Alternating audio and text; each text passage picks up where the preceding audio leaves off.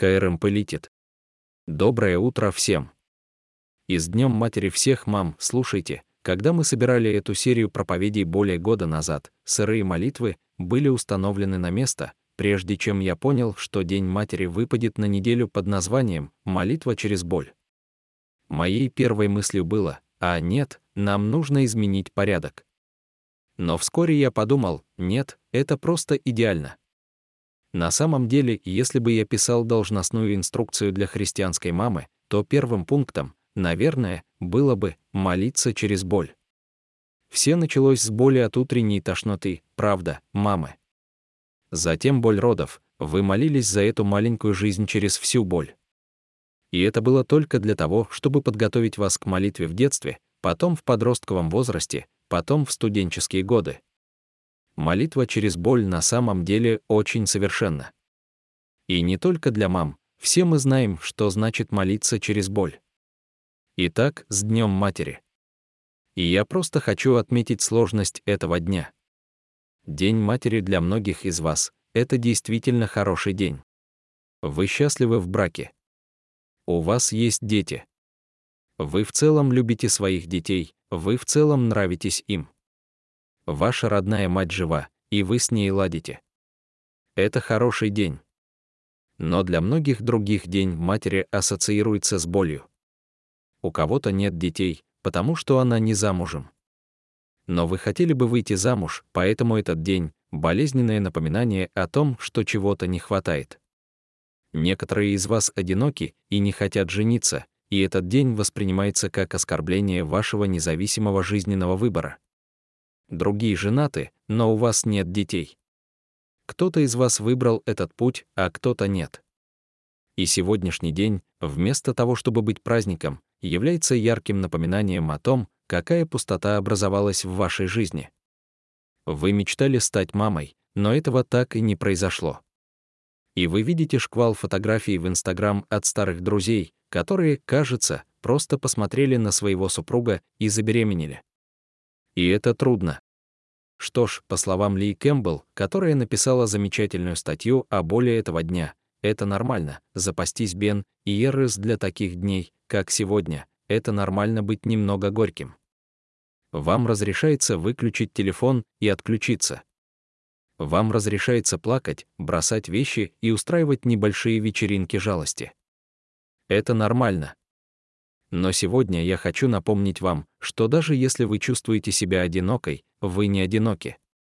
В этой церкви так много других женщин, которые тоже прошли через это.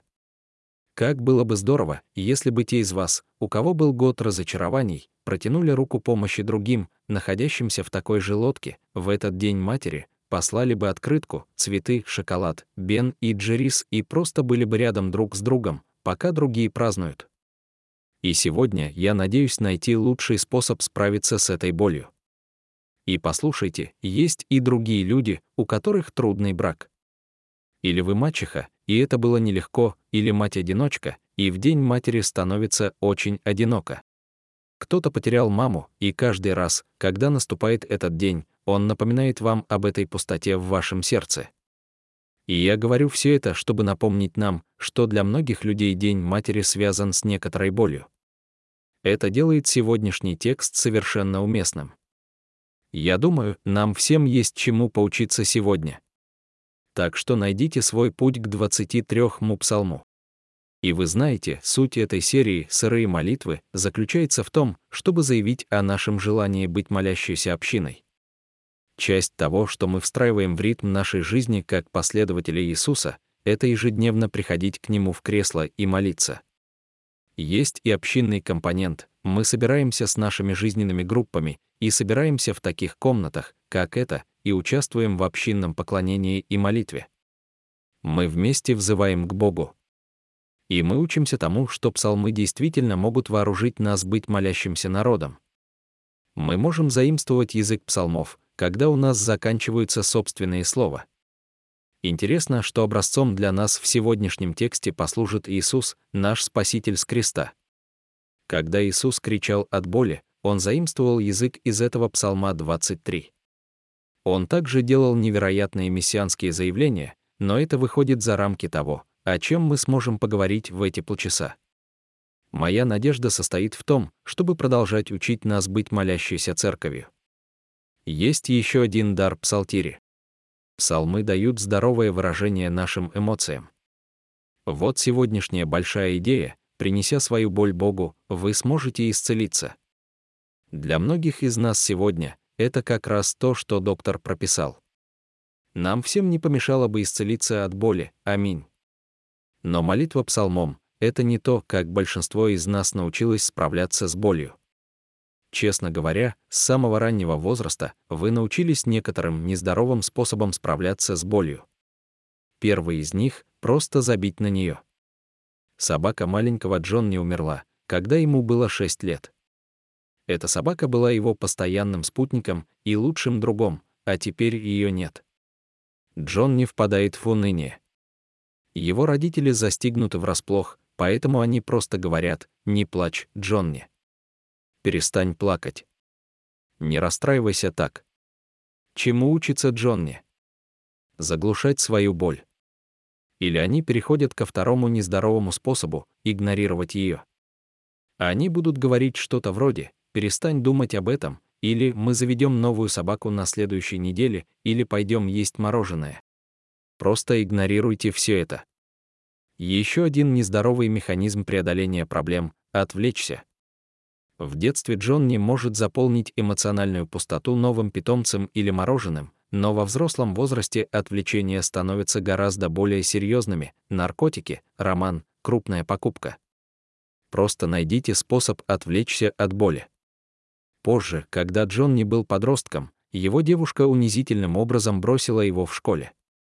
Сидя за партой, он почувствовал, как на глаза навернулись слезы, но тут же почувствовал, что все внимание зала обращено в его сторону. Поэтому он замкнулся. Он подошел к другу в коридоре, чтобы поговорить об этом, но его друг сказал, «Да ладно, парень, прекрати, ты меня смущаешь». И Джон не узнал еще один нездоровый способ справиться с болью — изолироваться. Людям нельзя доверять. Это нанесет слишком большой ущерб моему имиджу, моей репутации, если люди действительно узнают, что я чувствую, так что, думаю, я буду переживать все в одиночестве. В конце концов, он срывается и позже рассказывает родителям о разрыве, но они говорят, не волнуйся, в море есть и другая рыба. Тебе скоро станет лучше, просто дай ему время. Именно здесь он узнал еще один нездоровый метод «время лечит все раны, просто подожди». Эти нездоровые правила обращения с болью почти общеприняты, и ни одно из них не является мудрым, но мы все равно их используем. И это привело к тому, что куча людей ходит в 30, 50 и 80-летних телах, но внутри они все еще застряли в 12-летнем возрасте, потому что так и не научились справляться с болью здоровым способом. И это привело к тому, что большинство взрослых людей в нашем мире прибегают к, возможно, самому нездоровому методу подделки. Есть лучший способ. Обратитесь к Псалму 23. Давайте поговорим о молитве через боль. И послушайте, многие из нас думают о молитве неправильно. Мы думаем о молитве так же, как о том, чтобы засунуть доллар в торговый автомат и получить конфету. И если автомат выплевывает доллар обратно, ну что ж, надо его расправить, все морщинки убрать и засунуть обратно, потому что я очень хочу эту конфету. Но Бог — это нечто большее, чем космический торговый автомат, выдающий те лакомства, о которых мы его просим, а молитва — это нечто большее, чем просто попытка заставить Бога дать вам что-то.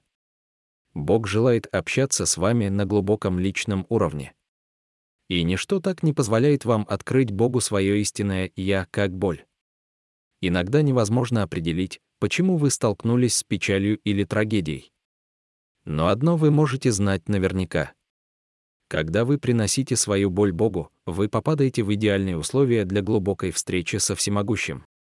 Мы пытаемся научиться этому трехму способу справляться с эмоциями, не просто запихивать их и притворяться, и не просто давать им волю, но молиться через них, искать источник, то, что вызывает эти эмоции, затем обращаться к характеру Бога и слабости нас самих, а затем просто изливать все это в Божьем присутствии. Псалом 23 — это псалом плача. Вы узнаете некоторые строки, потому что именно этот псалом Иисус цитировал с креста. Но по мере того, как мы будем его изучать, я не хочу, чтобы вы настолько увлеклись всеми знакомыми словами и фразами, вызывающими в памяти образы креста, что забыли о том, что первоначальное и продолжающееся Слово Божье здесь относится и к нам в нашей собственной боли. Одна из тех вещей, которые затрудняют прохождение через боль в качестве верующего в Иисуса, заключается в том, что она несет в себе это напряжение. И вы почувствуете это напряжение, когда мы будем проходить через этот псалом. Напряжение, которое мы ощутили, заключается в том, чтобы одновременно удерживать вместе эти, казалось бы, противоречивые идеи. Бог кажется отсутствующим в этот момент, и я все еще верю в Бога в этот момент. Я думаю, что это одно из самых больших и трудных противоречий нашей христианской веры. Трудным его делает то, что оно не только богословское, но и глубоко личное. Мы собираемся еженедельно в церквях, домах и ежедневно на наших стульях и подтверждаем нашу веру в библейского Бога, что Он реален, добр, силен и присутствует, что Он для нас, и Он наш целитель и великий искупитель. И мы придерживаемся этого не потому, что нам кажется, что в это приятно верить, поэтому мы скрещиваем пальцы и надеемся, что это правда. Нет, мы можем показать на протяжении всей истории и в нашей собственной жизни, что это абсолютно безоговорочная правда. Несколько недель назад я сказал, если вы сомневаетесь в Божьей любви к вам, посмотрите на крест и напомните себе, что Иисус сделал это для меня. Поэтому я верю в Бога в этот момент. С другой стороны, вы смотрите на трагедии и ужасы нашего мира и всей человеческой истории, смотрите на свои собственные страдания и говорите, но как Бог мог допустить, чтобы это случилось? Бог, кажется, отсутствует и в этот момент. Это великое противоречие. И это заставляет многих людей полностью отказаться от веры в Бога или деконструировать свою веру, или создать альтернативную версию Бога, которая больше соответствует их жизненному опыту. Просто уменьшите свои ожидания. Я видел клип-интервью с вокалистом группы Imagine Dragons, мне нравится их музыка, и его спросили, верит ли он в Бога. И он сказал, что много лет назад он начинал каждый концерт с молитвы, он просил Бога быть с ними во время выступления, чтобы все были в безопасности и хорошо провели время, а затем он заканчивал свою молитву словами «Во имя Иисуса, Аминь. Он сказал, что несколько лет спустя он молился «Дорогая Вселенная», а заканчивал молитву «Во имя истины и любви. Аминь». И теперь, говорит он, если есть что-то или кто-то там, помогите мне с этим выступлением. Что произошло по мере того, как жизнь продолжается, он корректирует и приглушает свое представление о Боге. Он не нашел пространства, где он мог бы проработать это противоречие и держать его в своих руках. Псалмы не разрешают для нас это противоречие интеллектуально, не теологически. Что они делают, так это дают нам язык для того, как молиться через это противоречие. Вот почему я так люблю их. Сырая честность.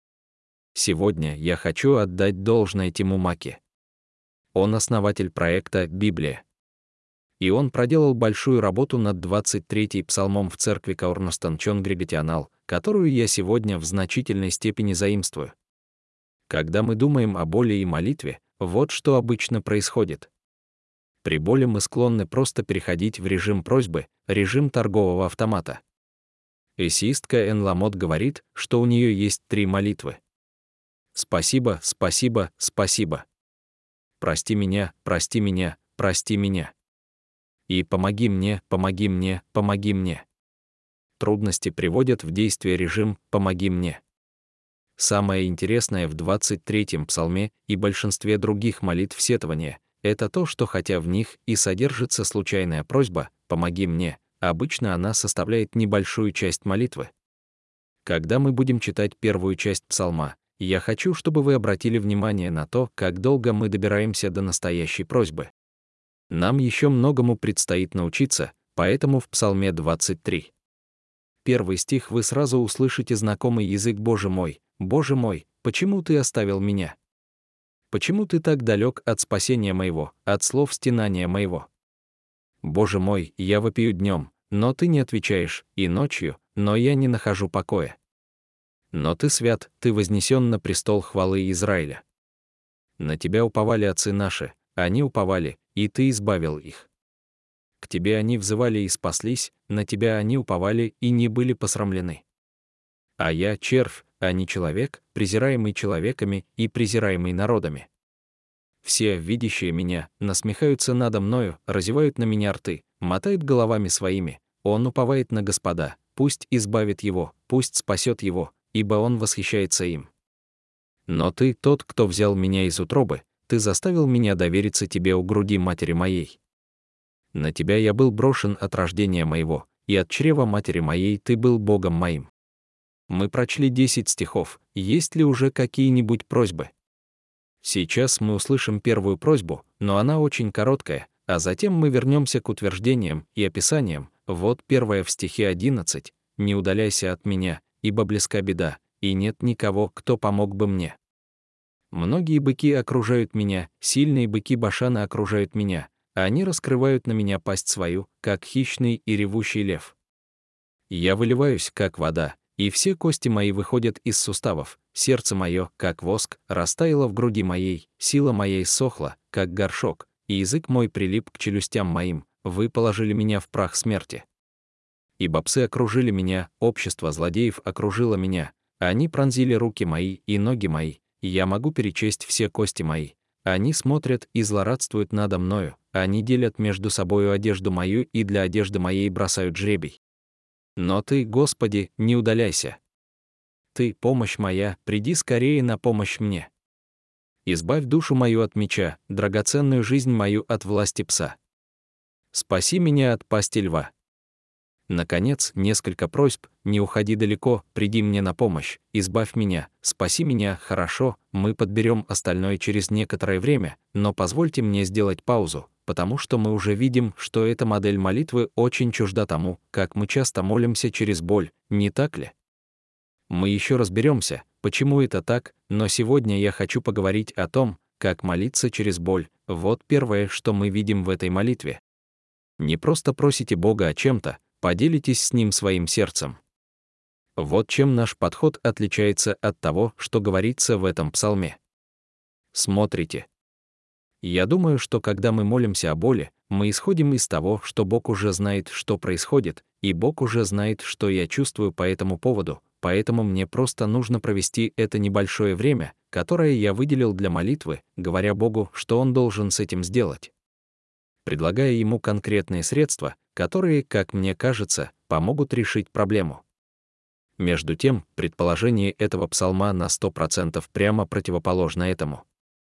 Псалмопевец полагает, что Бог точно знает, что делать, ему не нужна помощь в решении проблемы, он суверенен, он контролирует ситуацию, поэтому просьбы избавить меня, спасти меня, быть рядом со мной — это как бы да, да, Бог уже знает, что делать. Вместо этого большая часть молитвы занята описанием того, что со мной происходит и что я чувствую по этому поводу. Очень много и очень подробно, чтобы просто пережить мои чувства и мою боль в присутствии Бога. Я думаю, что если бы мы вернулись к такому способу молитвы, мы могли бы сэкономить кучу денег на терапии. Бог ищет, чтобы мы не просто регистрировали свои просьбы, но делились своими сердцами. Почему? Потому что именно так поступают люди в настоящих отношениях. И Давид тоже понимает это, я хочу, чтобы вы обратили внимание на первые два слова этого псалма, и Давид произносит их дважды.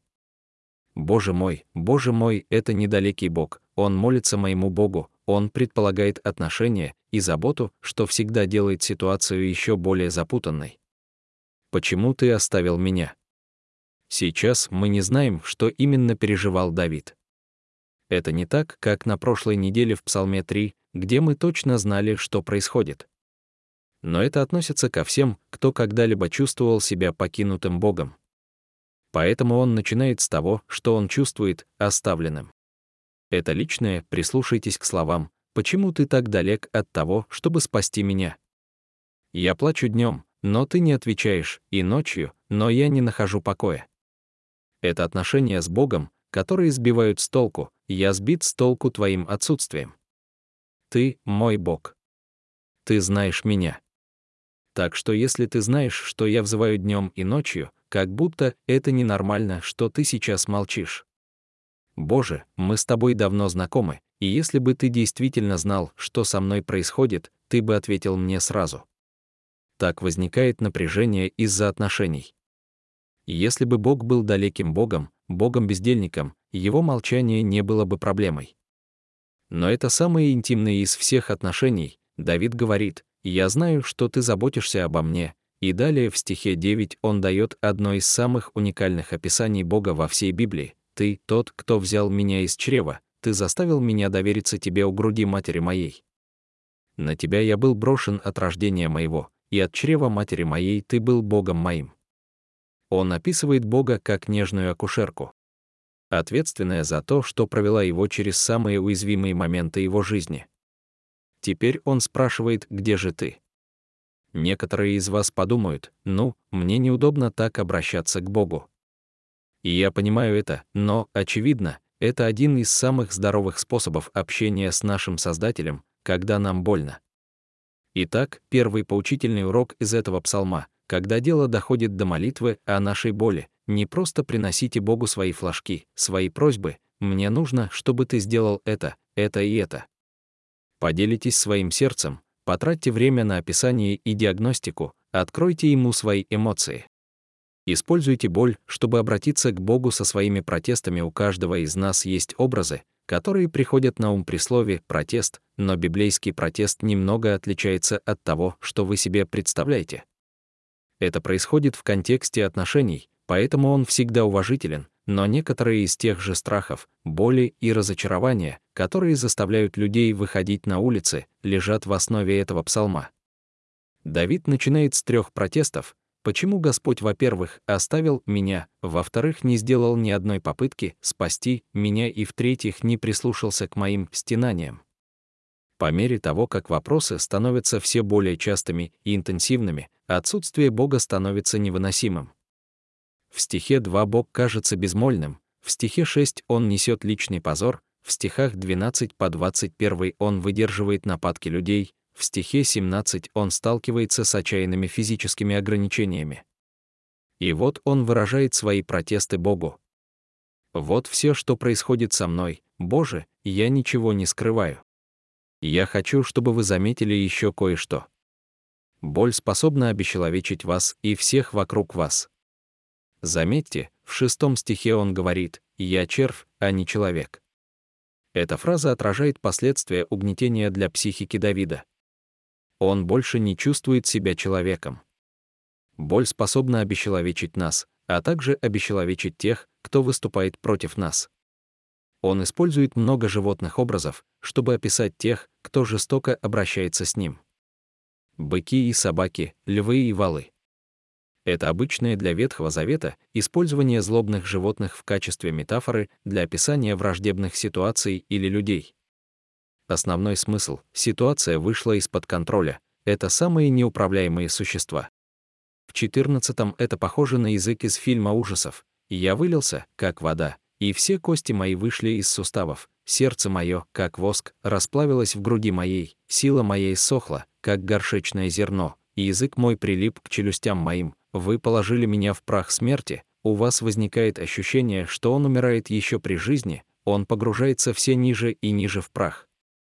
И вместо того, чтобы помочь ему, люди пользуются ситуацией, они окружают его, как стайные собаки, снимая одежду прямо с его спины. Он страдает, и его бросили. И снова я хочу обратить ваше внимание на то, как подробно он описывает Богу то, что с ним происходит, и что он чувствует по этому поводу он приводит свои доводы перед Богом. И только в девятнадцатом он отрывается от своего протеста, чтобы кратко изложить свои просьбы, «Но ты, Господи, не будь вдали. Ты, помощь моя, приди скорее на помощь мне. Избавь душу мою от меча, драгоценную жизнь мою от власти пса. Спаси меня от пасти льва». Теперь Псалом делает поворот в стихе 23. Это как бы часть 1 и часть 2. Мы только что прослушали первую часть. Но прежде чем мы перейдем ко второй части, у этого псалма есть название, которое я не прочитал ранее.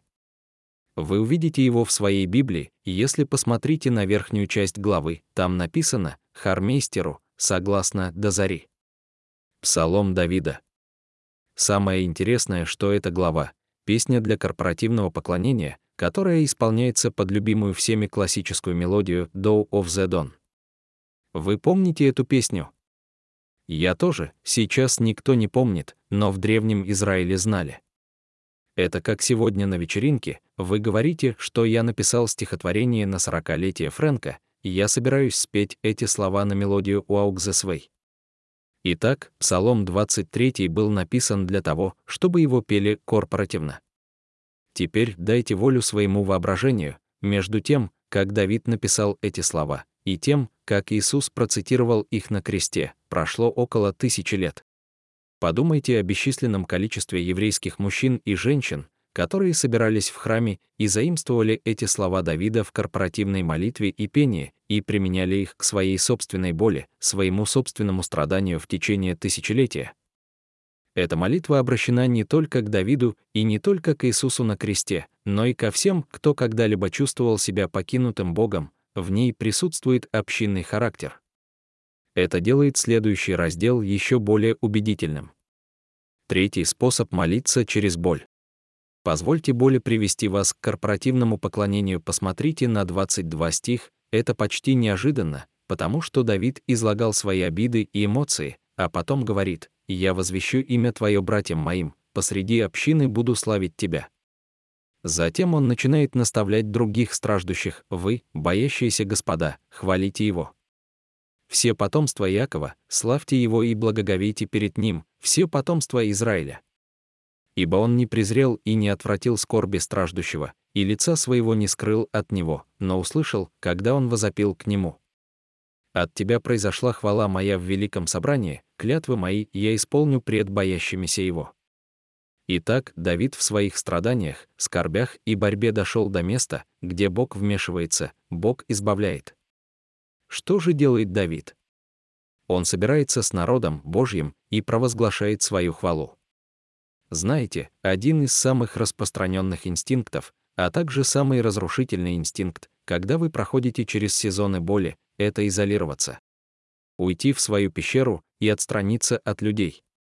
Вы просто не хотите иметь дело с бессмыслицей, плохими советами, клише и людьми, которые пытаются дополнить вашу историю своей собственной просто держитесь подальше. Но это нехорошо. Видите ли, поклонение не индивидуальное, а корпоративное поклонение — это здоровый выход для вашей боли. И это не только исцеление для вас, но в собрании это становится источником веры для других. Когда я смотрю вокруг и вижу поющих, молящихся и плачущих людей, которые проходят через серьезные вещи, Внезапно церковь становится не каким-то учреждением, не организацией. Эти песни — не постановка, люди, которых я знаю и люблю, люди, с которыми я близок, реальные люди ведут дела с Богом, они провозглашают истины о Боге, они отдают свои сердца Богу в поклонение. И это так вдохновляет меня, и это придает глубину и фокус нашей коллективной хвале. И вы заметили, что в 25 стихе он сказал «Мои обеты я исполню». Это включает в себя жертвоприношение и общий сбор, как огромная вечеринка. Какая классная культура. Когда Бог отвечает на молитвы, давайте соберемся на огромную вечеринку, где я смогу рассказать всем своим друзьям и родственникам о том, что Он сделал. Вы когда-нибудь устраивали званый ужин, где перед подачей блюд звенели бокалами и говорили, «Эй, ребята, вот почему я пригласил вас сюда сегодня вечером». Я хочу рассказать о великой верности Бога мне, вот через что Бог только что провел меня. Я подумал, что подходящим завершением этого сезона боли будет пригласить вас, ребята, чтобы мы могли отпраздновать великую Божью любовь. Как здорово! Я бы хотел, чтобы мы ввели в нашу молитвенную жизнь практику корпоративных собраний, чтобы праздновать Божье избавление. Итак, как молиться через боль, не просто просите Бога о чем-то, поделитесь с Ним своим сердцем. Используйте боль, чтобы обратиться к Богу со своими протестами, и позвольте боли привести вас к корпоративному поклонению. И четвертый поучительный урок из этого псалма. Помните, что ваша история является частью большей Божьей истории о высшем правлении Давид как будто переходит к съемке с дрона. Переходя от этой маленькой части истории, боль, душевная боль, страдания и окончательное искупление, он увеличивает масштаб, и вы начинаете видеть, что эта история намного больше. Посмотрите на 27-й «Все концы земли вспомнят и обратятся к Господу, и все семейства народов поклонятся пред Тобою» ибо царство принадлежит Господу, и Он владычествует над народами. Все благоденствующие на земле будут есть и поклоняться, пред Ним преклонятся все, обращающиеся в прах, даже тот, кто не мог сохранить себя в живых. Несмотря на все сомнения и кажущуюся заброшенность этого псалма, остается ощущение, что Богу можно доверять. История искупления показывает Бога как верного и способного спасать. Все народы земли, даже сама смерть не могут помешать конечным целям Бога спасти и исцелить свой народ. И в заключение он представляет, как поколения за поколениями приносят свои страдания и боль перед Господом и испытывают Его милость, исцеление и победу. Послушайте, как это завершение подходит к Дню Матери. Будет сказано о Господе грядущему поколению, они придут и возвестят народу, еще не родившемуся, правду Его, что Он сотворил ее. Вернитесь на мгновение к стиху 1, потому что я готов поспорить, что некоторые из вас созвучны первой половине этого псалма больше, чем второй. Потому что некоторые из вас находятся в том напряжении, о котором мы говорили, Бог, кажется, отсутствует в этот момент, и все же я верю в Бога в этот момент. Но вы не знаете, когда придет избавление, чтобы вы могли перейти к веселью. Боже мой, Боже мой, почему ты оставил меня? Слова Иисуса на кресте, цитирующие этот стих. На самом деле, когда вы читаете повествование о распятии в Евангелиях, вы найдете более 20 ссылок, фраз, описаний Иисуса на кресте, которые связаны с маленькими деталями этой молитвы в Псалме 23. Пронзание рук и ног, кости из суставов, разделение одежд. Просто тонны деталей. И самое удивительное, что этот псалом не является пророческим. Он не похож на Исаию или Даниила, которые являются явными пророками, указывающими на грядущего Мессию. Псалом 23 ничего не предсказывает, это просто молитва плача. Тем не менее, сам Иисус и авторы Евангелий возвращаются к этому псалму. Но почему? Почему это важно для нас? Помните, мы говорили, что этот псалом был молитвой и песней для бесчисленного множества других людей на протяжении тысячи лет с тех пор, как Давид написал его, а Иисус процитировал. Он стал корпоративным криком народа в его страданиях всего человечества. Иисус берет на себя страдания Давида и всех, кто испытывал муки этой молитвы, и он берет все эти страдания на себя. Он не стоит в стороне и не сочувствует. Как жаль, что это происходит с тобой. Нет, он взял все эти страдания на себя вплоть до того, что сам становится оставленным Богом. Он входит в это. Он создает пространство для нас, чтобы мы могли войти в первую часть молитвы, признавая, что мы можем никогда не увидеть вторую часть, полное искупление, полное избавление от наших мучительных молитв по эту сторону небес. Но то, что Иисус взял эту молитву в свои уста, дает мне надежду. Потому что мы знаем, что Бог не презрел его позора. Поэтому мы держимся за Иисуса, потому что знаем, что Он вошел во вторую половину. Мы держимся за Него, чтобы то, что стало истиной для Него в Его воскресении, стало истиной и для меня. Такова молитва Давида, такова молитва Иисуса, но она должна быть и нашей молитвой. Когда мы смотрим на исполнение Божьих обетований, на большую историю, которая сейчас пишется. Сегодня мы просто создадим пространство для того, чтобы вы могли принести свою боль Богу. По мере того, как ваш носитель приходит, давайте просто возьмем 60 до 90 секунд тишины, чтобы Дух Божий начал говорить с нами. Успокойте свое сердце перед Ним. Я люблю вас, ребята.